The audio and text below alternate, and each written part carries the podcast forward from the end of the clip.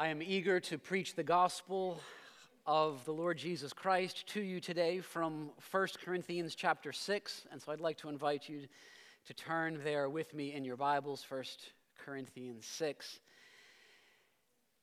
Wendy, what a gift you are to our church. Thank you for uh, your heart for the unborn and for your action in that area. And to all who serve on the pro life team, what a gift that ministry is to us. Today is Sanctity of Human Life Sunday. At the outset, there are two books that I want to recommend on the topic of abortion. It could be that you haven't uh, studied this deeply from a biblical perspective or thought much about it. Those two books are The Case for Life. Equipping Christians to Engage the Culture by Scott Klusendorf. Uh, Scott Klusendorf is a leading pro life apologist and uh, does wonderful work. And then Why Pro Life is the other book uh, by Randy Alcorn, Caring for the Unborn and Their Mothers. It is an excellent introduction to the pro life position. Uh, as a church, we want to have biblical convictions on this issue. We want to seek justice for the unborn, and we want to care for women in crisis pregnancies and to care for the many men and women who are devastated by post abortion trauma. Uh, I want to say at the outset that when we address issues that are politically or culturally charged, uh, as we did last week with racial justice and ethnic harmony, and as we are doing today with abortion and the protection of the unborn, as we address issues that are politically or culturally charged, it cannot be emphasized strongly enough that these are biblical matters that transcend the political. There are certainly political implications to any number of issues. We greatly desire to see laws that protect the lives of the most vulnerable. But it needs to be said that abortion is not primarily a political issue, but a biblical issue. Meaning, we believe that Christians across the political spectrum must care deeply about the lives of the unborn and spend any amount of time in our church, and you will learn, to the chagrin of some, that we are not captive to any political party nor are we united around support for or opposition to any political party or a candidate. Our allegiance is to Christ alone. And our commitment is to preach the whole counsel of God and to apply the gospel to all of life, including the pressing issues of our day on which the church cannot remain silent. Our sermon title today is and such were some of you. And such were some of you. And we'll look at 1 Corinthians 6, verses 9 through 11. I'd like to invite you to stand for the reading of God's word.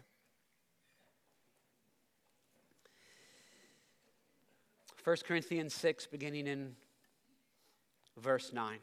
This is God's holy and authoritative word. And do you not know that the unrighteous will not inherit the kingdom of God? Do not be deceived. Neither the sexually immoral, nor idolaters, nor adulterers, nor men who practice homosexuality, nor thieves, nor the greedy, nor drunkards nor revilers, nor swindlers will inherit the kingdom of God. And such were some of you. But you were washed, you were sanctified. You were justified in the name of the Lord Jesus Christ and by the Spirit of our God. May God bless the preaching of His word. You may be seated. The Grammy Award winning hip hop artist Lecrae has courageously and publicly shared his story of his involvement in abortion and how he advocated to end the life of his own child through abortion in 2002. In one of his songs, he explains that he was living in sin, drugs, drunkenness, and sexual immorality, and that he got a woman pregnant. The lyric to that song says, We heard a heartbeat that wasn't hers or mine. The miracle of life had started inside. He talked her into having an abortion. The clinic was just around the corner from her house in a poor urban community. And Lecrae says that day, a part of us died. And like many who have participated in abortion, Lecrae sensed at that time that it was wrong. He says that it was me choosing my life over yours. Lecrae kept a picture of his ex girlfriend as a secret memorial to their unborn child. And one day, as he tells the story, he just broke down. He broke down in tears of guilt and shame. And in addition to confessing his sin to God and to others, he decided to voluntarily share his story, both to help others and as a part of his own path to hope and healing in Christ. Millions of people are in the same exact place of post abortion guilt and trauma and shame. Every year, 73 million abortions occur around the world. In the U.S., the lives of around 2,500 precious children end every day. Today. 2,500 precious children, lives ended through abortion in the U.S. And those abortions are overwhelmingly followed not with pride that celebrates abortion, but with the guilt of having participated in taking the life of another human person. There are studies, the studies show that half of the women who have had abortion believe it is morally wrong. I read about a teacher in her 40s who shared that advising her daughter to have an abortion led to a long suicidal siege in her own life and that she's not over it yet. It's been said, I read this as well, that the guilt and regret of abortion is the most common human experience for our generation, and that this has been true for the past 30 years. It is true for millions in society, it is true for many in the church. Some of you need to hear you're not alone. And we all need to hear what does God's word have to say? What hope is there for those burdened by the guilt of sin? And in particular, after the prophetic words we heard this morning, I am all the more eager to turn our attention to these verses in 1 Corinthians 6. These verses describe the reality of sin, Uh, some of the dominant iniquities and evils that fill the earth sexual immorality, idolatry, greed, drunkenness, and more. In our day, we have seen sexual immorality in the rise of pornography, the celebration of homosexuality. We've seen, the, we've seen the increase of alcohol abuse and drunkenness, all the more since COVID. Greed is built into the very fabric of the American dream. Revilers, uh, those who speak contemptuously of others, revilers, are everywhere in political engagement and on social media. I hope you see how profound and relevant Scripture is, the Word of God is, in pointing to the great problems in every generation. You might think, what does this old book have to do with my life today? Friends, you will not find anything more relevant to your life you will not find anything more relevant to the condition of the world today than what you will find in this book, the Word of God. Although we're all guilty of particular sins and see ourselves in the sins that are described here, we have all sinned and deserve God's judgment. The 10 terms that are used in these two verses are used to describe individuals whose lives are persistently characterized by these sins. Uh, Paul is talking about an entire way of life, and he does not say that they all used to live this way prior to Christ, but that some of them did. And such were some of you. Now, the great concern of this passage is not primarily with the avoidance of particular sins, but with entering or inheriting the kingdom of God. Paul's concern is to emphasize that those who go on living just as the world does are, in fact, not Christians at all. And some of you, I know, need to hear that very message today because of the life you are living because of the decisions that you made even this week. Verse 9, or do you not know that the unrighteous will not inherit the kingdom of God? And then comes the warning do not be deceived. We are so easily self deceived. God says, Don't be deceived. You think I can live however I want to live and say that I am a Christian. Friend, do not be deceived. And Paul repeats this urgent and eternally weighty truth in verse 10 the unrighteous will not inherit the kingdom of God. Will you inherit the kingdom of God? Do you belong to the kingdom of God? How do you enter the kingdom of God? Too many people think that the way to inherit the kingdom, and there's a way that this passage even could be misread, too many people think the way to inherit the kingdom is to be a good person. If I avoid sexual immorality and drunkenness and greed, or to take our topic today, if I avoid participating in abortion and avoid defending abortion, then I will go to heaven. Here's the, here's the problem with that way of thinking there will be many in hell who never committed adultery. There will be many in hell who were not homosexuals, who were never drunk, who were kind to others, who were not revilers. There will be, there will be many pro life people who oppose abortion, who yet do not enter the kingdom of God.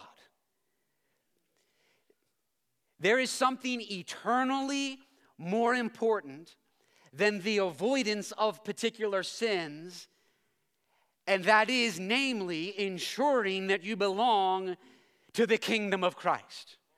And we can only inherit the kingdom if we have been, verse 11, washed, sanctified, and justified. Every single one of us needs that. And this washing, this sanctification and justification can only happen, as the verse says, in the name of our Lord Jesus Christ and by the Spirit of God.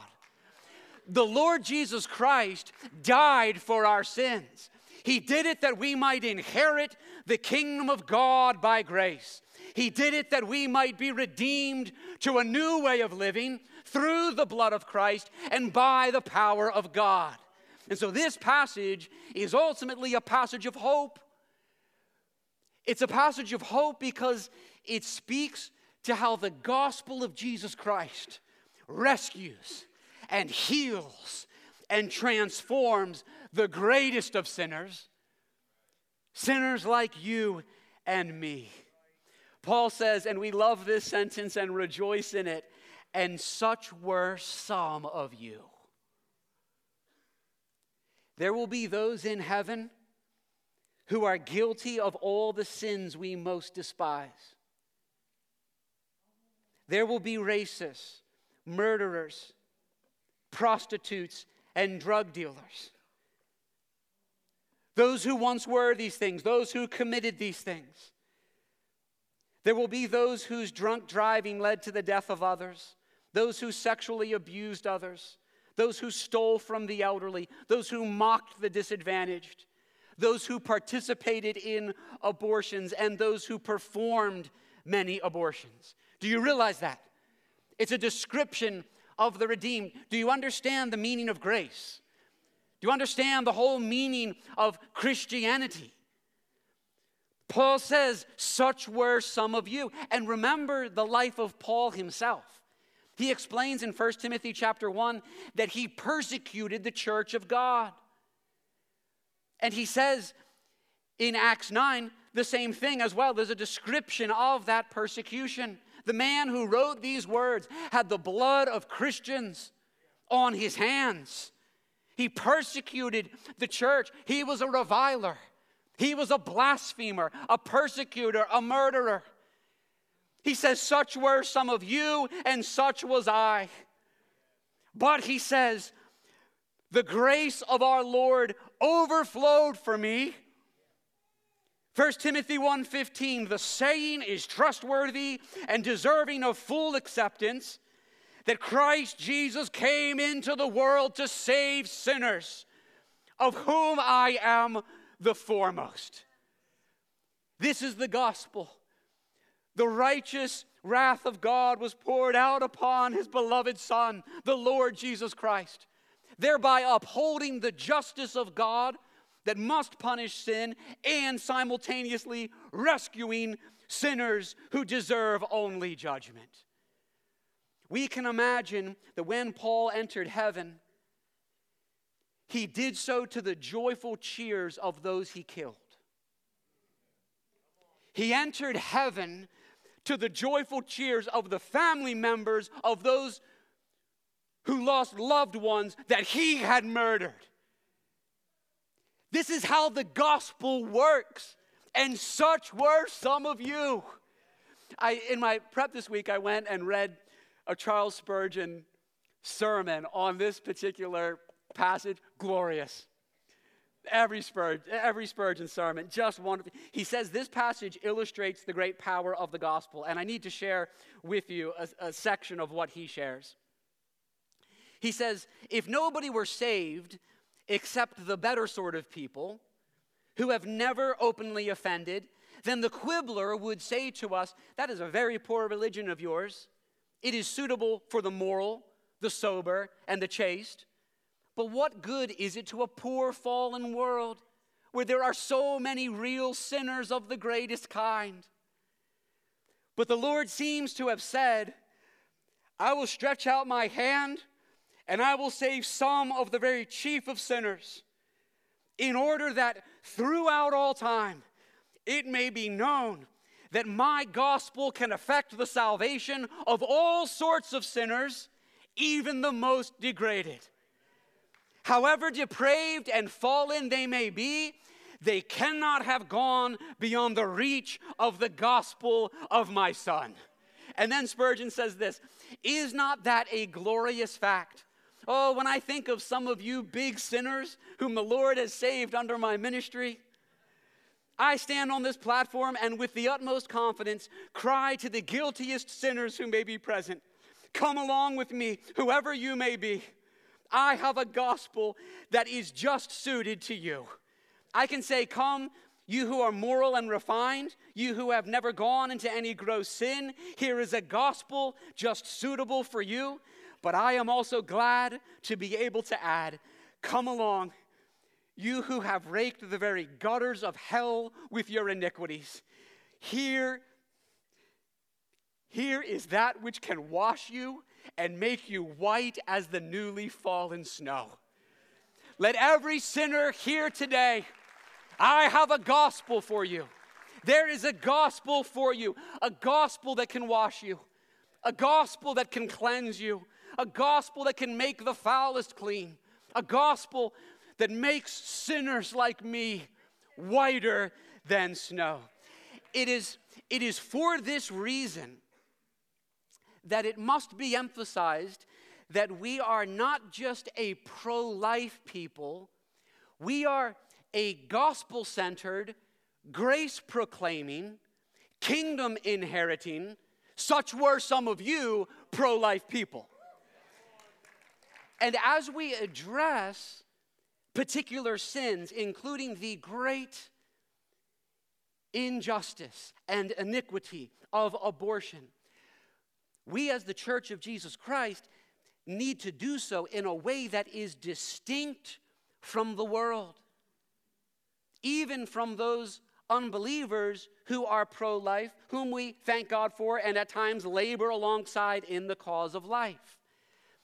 The priorities of the kingdom inform our pro life engagement as a church, as the people of Jesus Christ. Our witness as a church is not a partisan witness, it is not even mostly a witness to morality, it is a gospel witness, a witness to the kingdom, a witness to the power of our Lord Jesus Christ.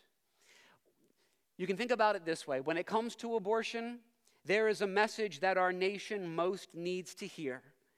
And there is no political party or secular book or non Christian voice that has that message of first importance. But the Church of Jesus Christ does have this message. It is the message of the gospel. It is the message of free grace and salvation in Jesus Christ. It is the message of how sinners can be cleansed and transformed to live their lives for the glory of the God who made them and owns them and sent his Son for them.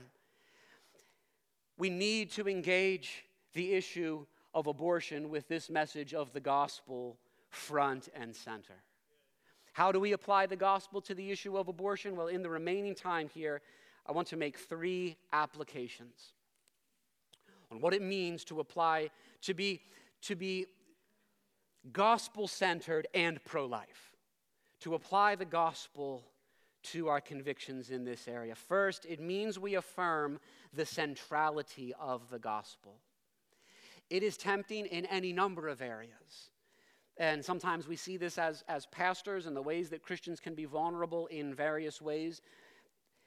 It is tempting to become single issue people uh, in which some particular issue becomes the thing that we are most passionate about. Again, I emphasize that this happens in many different areas. But Paul does not do that with any of these sins, and Scripture does not do that with any area of social injustice. Paul's great concern is for sinners to enter the kingdom of Christ and to live in keeping with what it means to be a follower of Christ. Later in chapter 15 of this letter, 1 Corinthians, he tells them, For I delivered to you as of first importance what I also received that Christ died for our sins in accordance with the scriptures, that he was buried, that he was raised on the third day in accordance with the scriptures. We certainly must engage issues of justice, including abortion, but we do so in a way that refuses to make anything other than the gospel our central passion.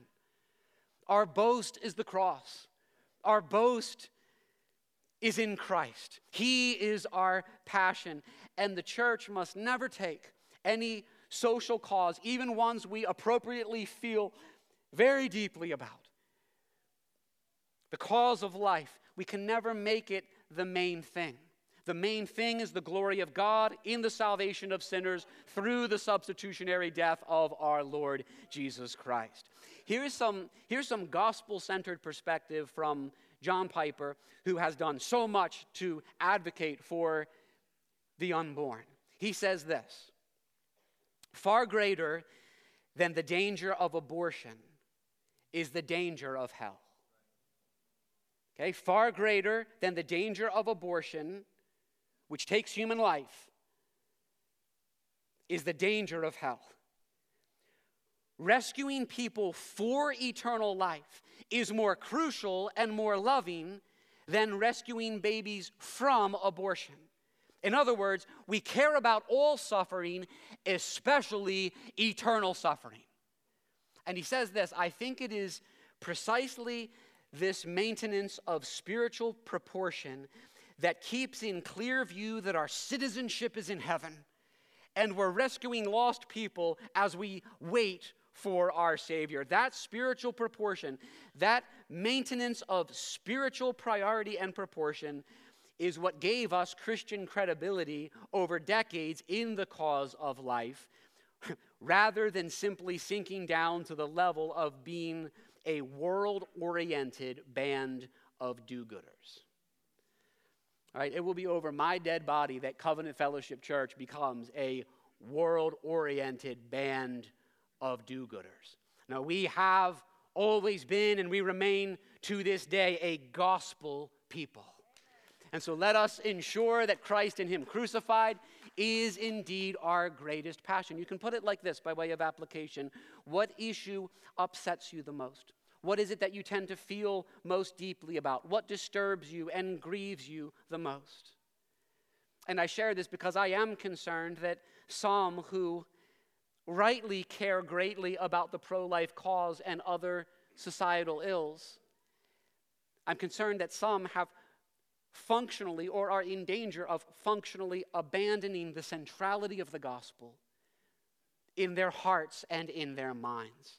Friends, our citizenship is in heaven, and our greatest passion is to see more and more sinners inherit the kingdom of God and be rescued from the judgment we deserve. So, first, it means we affirm the centrality of the gospel. Second, it means that we extend mercy and hope to the wounded and sinful. The application of the gospel to our pro life convictions means that we must extend mercy and hope. One of the main things that we need to say in our message about abortion is that there is forgiveness in Christ for every sin. However broken your life, there can be healing. However despairing your life, there is hope. However sinful you may be, there is complete atonement and full forgiveness for all who repent of their sin and rely on Christ alone for salvation. Christ died for our sins, and for those who have trusted in him, free forgiveness and full forgiveness is yours. For those who trust in him, he has cast your sins into the depths of the sea. He has removed them as far as east from is the west. He declares that there is therefore now no condemnation for those who are in Christ Jesus. You have a Savior in the Lord Jesus Christ. And therefore, when we talk about abortion, we offer healing and forgiveness and eternal hope to post abortive men and women. There are there are many Christians who formerly took innocent life. There are many Christians who participated in the killing of the unborn. And we must never minimize the seriousness of this sin. We must never minimize the reality of the ongoing tragedy of the killing of the unborn in our own nation. And yet, we can truly say, even as we consider this reality among those who are now Christians, we can say, and such were some of you. And such were some of you. Not are some of you, but were some of you. This, this used to be who you were, but a change has come into your life. A change has happened by the power of God. And by the grace of God, we can go on after saying, and such were some of you. We don't stop there. We don't say, just think about what you once were. By the grace of God, we can go on and say, as the verse does, but you were washed.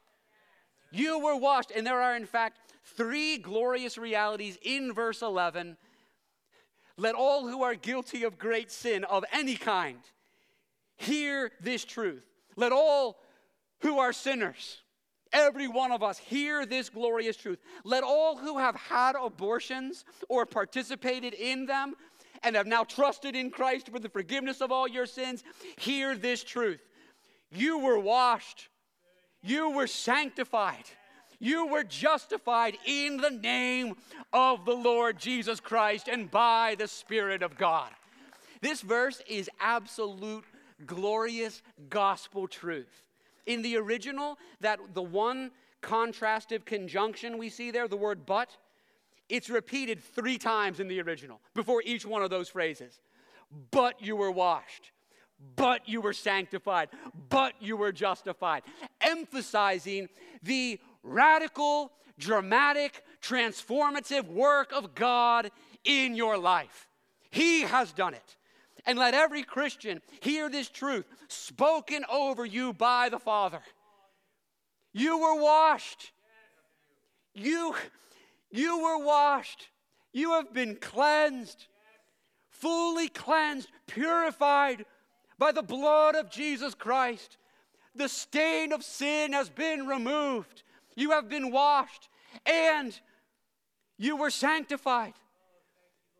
You were sanctified. It means you were set apart from the world as holy to God. It means you're no longer who you once were. The old is gone, the new has come. Your past no longer has mastery over you. Your sin no longer defines you. You have been sanctified and you've been justified. The great doctrine of justification. You have been made righteous in Christ.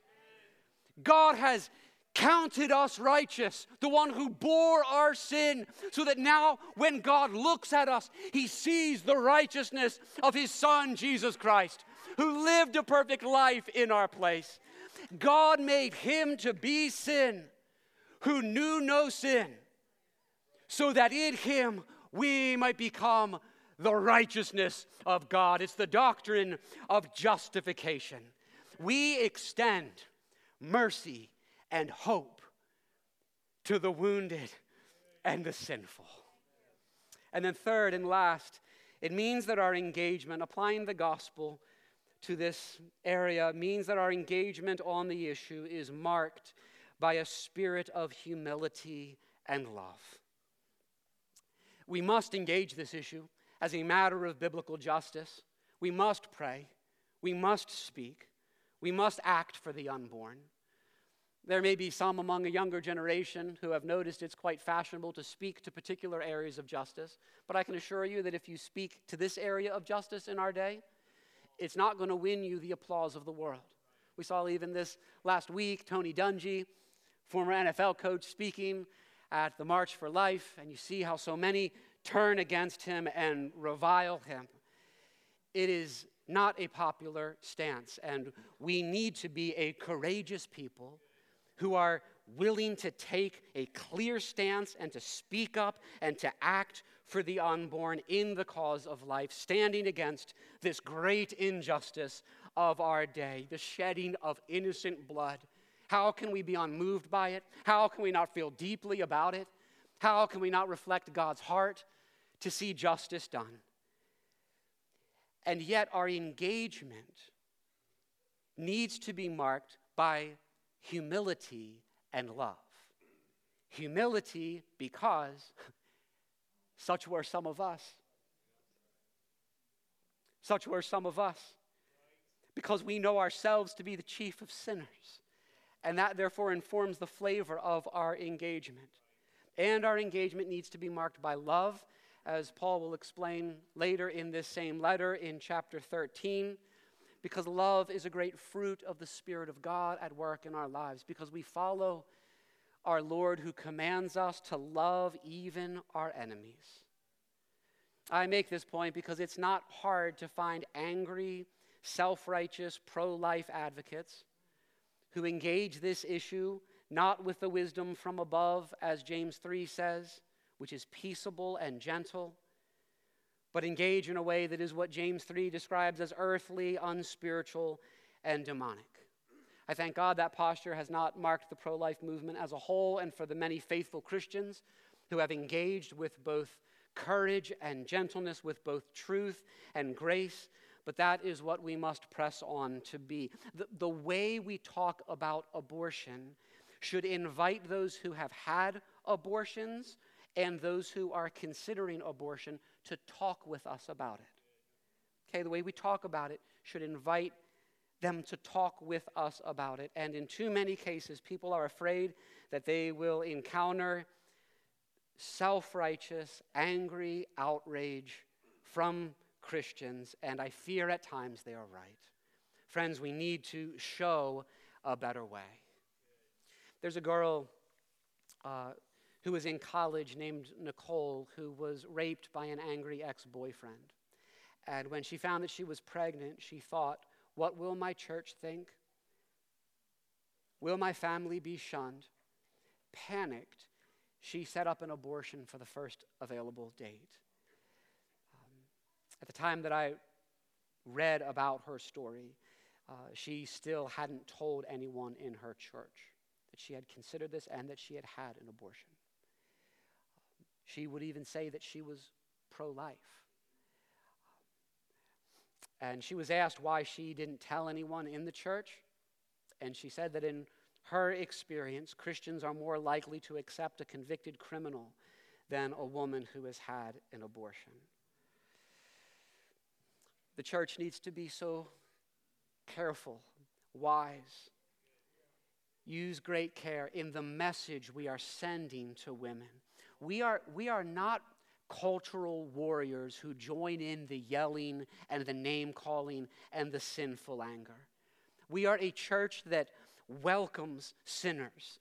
And we engage this issue and every issue with convictional kindness, with compassionate courage, with the aroma of Jesus Christ. We have an extraordinary opportunity in this area, in our day, to be the people of Christ, both in how we stand firm upon the truth and how we do so in a way that is gospel centered and marked by a love for others and by the humility that fits us as the people of Christ. There's a campaign called Silent No More. It's a non denominational Christian effort with no political or legal agenda. It's called Silent No More. It involves Christians seeking to make the public aware of the devastation abortion brings to men and women. Uh, the campaign, they say, seeks to expose and heal the secrecy and silence surrounding the emotional and physical pain of abortion. They encourage people who are hurt after abortion to attend uh, abortion aftercare programs, and they invite those who are ready to voluntarily break the silence by speaking the truth about abortion's negative consequences, emotionally, physically, and spiritually. I was on their website this week. Thousands of women and men have shared their abortion testimonies, with a number being shared in high schools and universities. And these public testimonies, like Lecrae's testimony, have helped countless women and men find healing and have helped others avoid making decisions that harm themselves and others. In a world in which Women are being lied to and told that this is a matter of health care. What they need to hear is that this is always a decision that involves self harm and self destruction, in addition to harming and taking the life of another.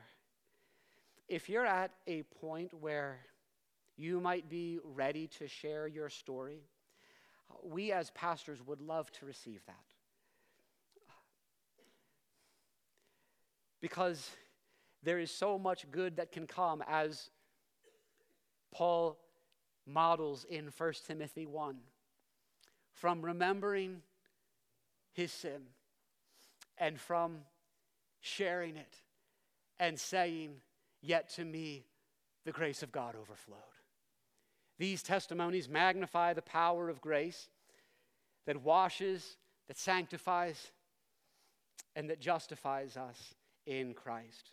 There is a woman in the church who courageously and humbly offered to share her powerful story today. And we wanted you to hear it. And so, Honey Muir, can you please come forward and share with us? I'm not going to stand on my toes. I hope you can see me. Good morning, church. My name is Honey Muir. Three weeks ago, during our uh, week of prayer, we studied Psalm 145 together, and I'd like to start by reading verses 1 to 4. I will extol you, my God and King, and bless your name forever and ever. Every day I will bless your name and praise you forever and ever. Great is the Lord, and greatly to be praised. and his greatness is unsearchable. One generation shall commend your works to another and shall declare your mighty acts. I am here today to declare the mighty acts of the Lord. In 1984, I was two years out of high school, living with my boyfriend Steve, and I found myself pregnant. After, um, I'm sorry, at first we were excited because we thought we were in love. Steve told his boss that I was pregnant and that we planned to get married and have the baby. His boss thought we were crazy for even thinking we could take care of a child when we could barely take care of ourselves. We had a very volatile and destructive relationship, and his boss knew it. He told Steve we had to get an abortion. When Steve told me this, I was so upset, and I kept thinking, no way. I'm not doing that. But it was clear that Steve had changed his mind, and he was doing his best to get me to do the same. After a while, I started to believe he could be right. We were a mess. Steve was physically abusive. We drank heavily and used drugs regularly. On top of all that, I really had no idea how to take care of a child. And all these things added up to a convincing argument to go ahead and get an abortion. About a week later, I went to the local Planned Parenthood for a pregnancy test and exam. While the doctor was examining me, he told me that the child inside me was 10 weeks gestation, and if I didn't have an abortion this week, I would not be able to have one. He never mentioned any alternatives. It seemed he hadn't even considered that I might not want an abortion. At 19 years old, I was frightened and intimidated, so I scheduled an appointment with the nurse. That Thursday, February 16th, I went back to the clinic. Steve dropped me off at the door and went to spend time with his friends. Even though I was waiting in a room with a group of women of different ages and ethnicities, I felt all alone and frightened. But by this point, I felt there was no turning back. As a side note, now when I go to uh, pray at Planned Parenthood and participate in the 40 Days for Life campaigns, I think about the women going in for abortions. I believe many are in desperate situations and are doing something they don't really want to do. But I think that once a woman crosses that line, making a decision to do what she thought she would never do, it is very hard to turn back. Our prayers and voices need to be filled with compassion and grace as we ask the Spirit of God to intervene and give them the courage to protect their babies and leave the clinic, even if they're thinking there's no turning back. I was called into another room where I was given Valium. While the nurse waited for the drug to take effect, she counseled me on different types of birth control that were available. I was then taken to the room where the procedure would be done. The atmosphere felt cold and impersonal, I was told to lie on my back and look at the picture on the ceiling.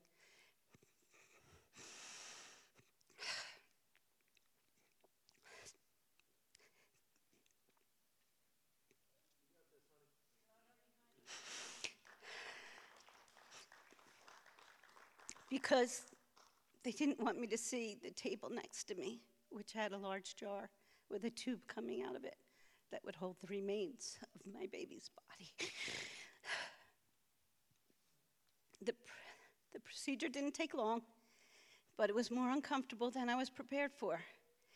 In the recovery room, I felt sick and weak, and I wanted to get out of there. My sister picked me up and took me home. The next day, Steve moved to Virginia to live with his parents, and my life went on.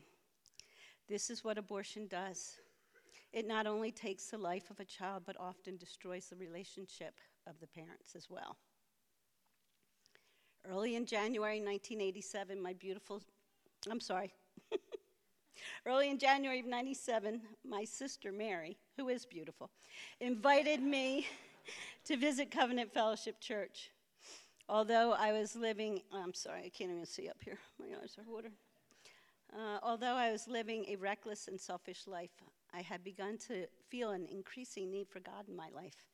The church was different from what I had grown up with, but I liked it. People seemed happy, sang with emotion, raised their hands, clapped their hands, and I couldn't help but feel that they had something that I didn't.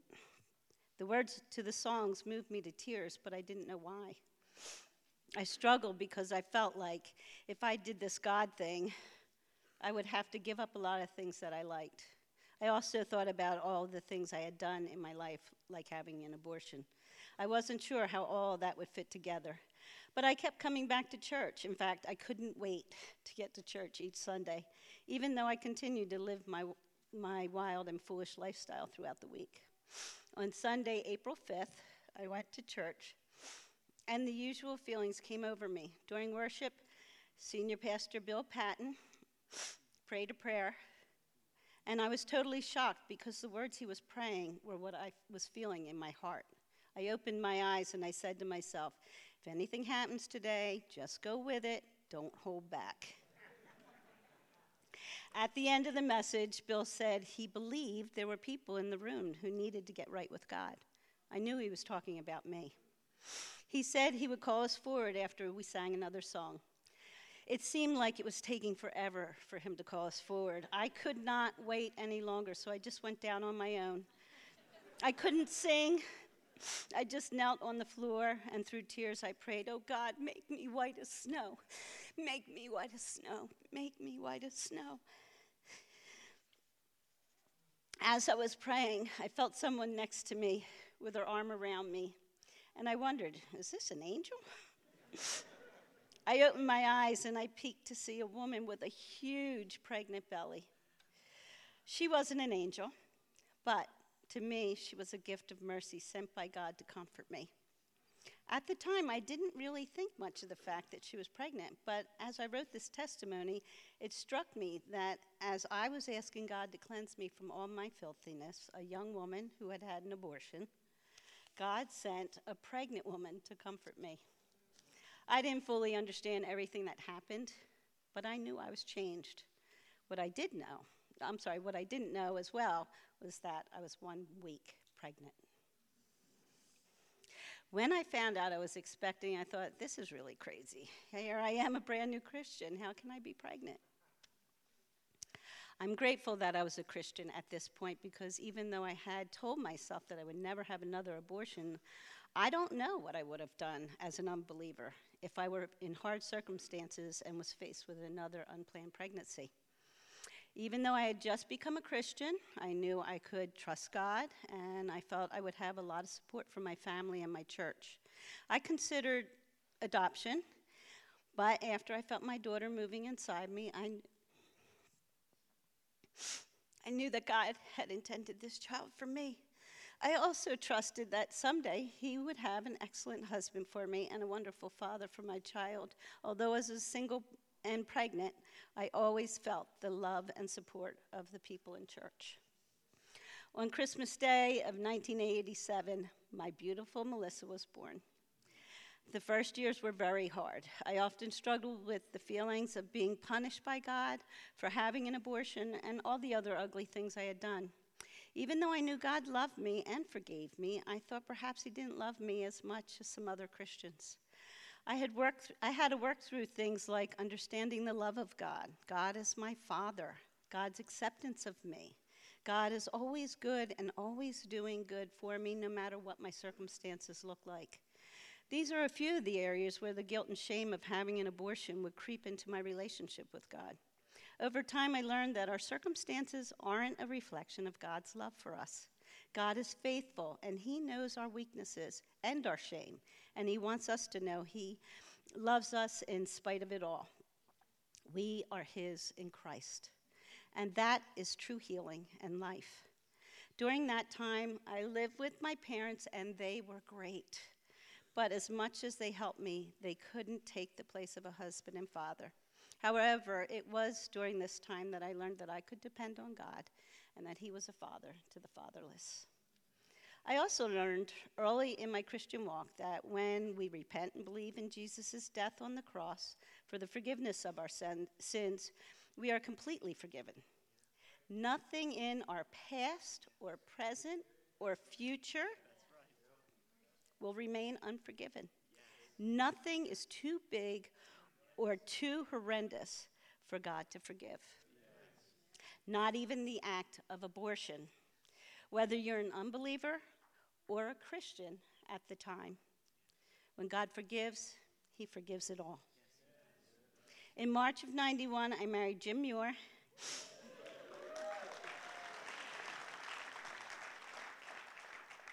Before we got married, Jim and I talked about all of this. He knew my history, and he showed me nothing but grace and acceptance and encouragement. He is my best friend, and he is the best of men. And he is the only father Melissa has ever known. God's faithfulness is evident in how he worked all things together for good in my life, even when things were hard. In February of 92, we had our twin sons, Daniel and Michael, and in July of 96, our youngest son, Jeffrey, was born. We now have a wonderful son in law, Jesse, and two amazing daughters in law, Lindsay and Lily. And they have given us one of the best gifts this life has to offer our grandchildren Jackson, Jace, Sophie, and Gilbert, with a little grandson to come in May. God has been merciful and kind to me. Now I am an advocate for the unborn and their parents. We need to protect the humanity and value of children in the womb. I want to be a voice for the voiceless, and I also want to love and help the mothers and fathers facing unplanned pregnancies so that they can know that there is help and hope for them and their children, and there is life and forgiveness in Jesus Christ. In a few weeks, I will be leading a Bible study for any women who have had an abortion. We will spend time in God's Word, processing through past decisions and coming to understand the love and grace of God. You can contact, or you can call the church and get my contact information from them if you're interested in, stu- in the, participating in the study. Uh, as um, Psalm 145 goes on to say, the Lord is gracious and merciful, slow to anger, and abounding in steadfast love. The Lord is good to all, and his mercy is over all he has made. My mouth will speak the praise of the Lord, and let all flesh praise his name forever and ever. Thank you.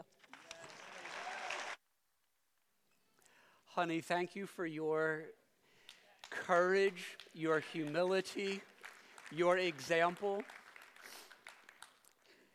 You shared that you want to be a voice for the unborn and a voice that helps others. And through what you have shared today,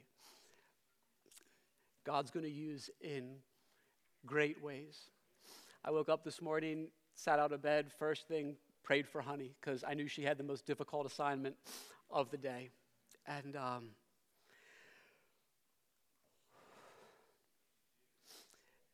honey, your life is a a trophy of the grace of God. Only God could write a story like this.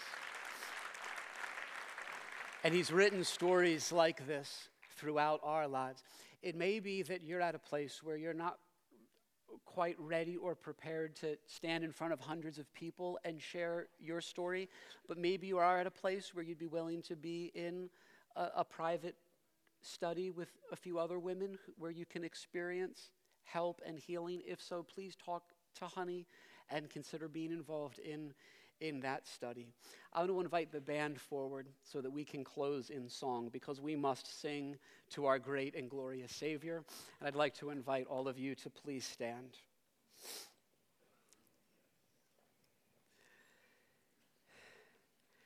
First Corinthians 6:11 is a verse that each one of us ought to take with us as we celebrate what God has done in our lives, not only for me, not only for honey, but for every one of us in Christ. God has acted. And such were some of you, but you were washed. You were sanctified.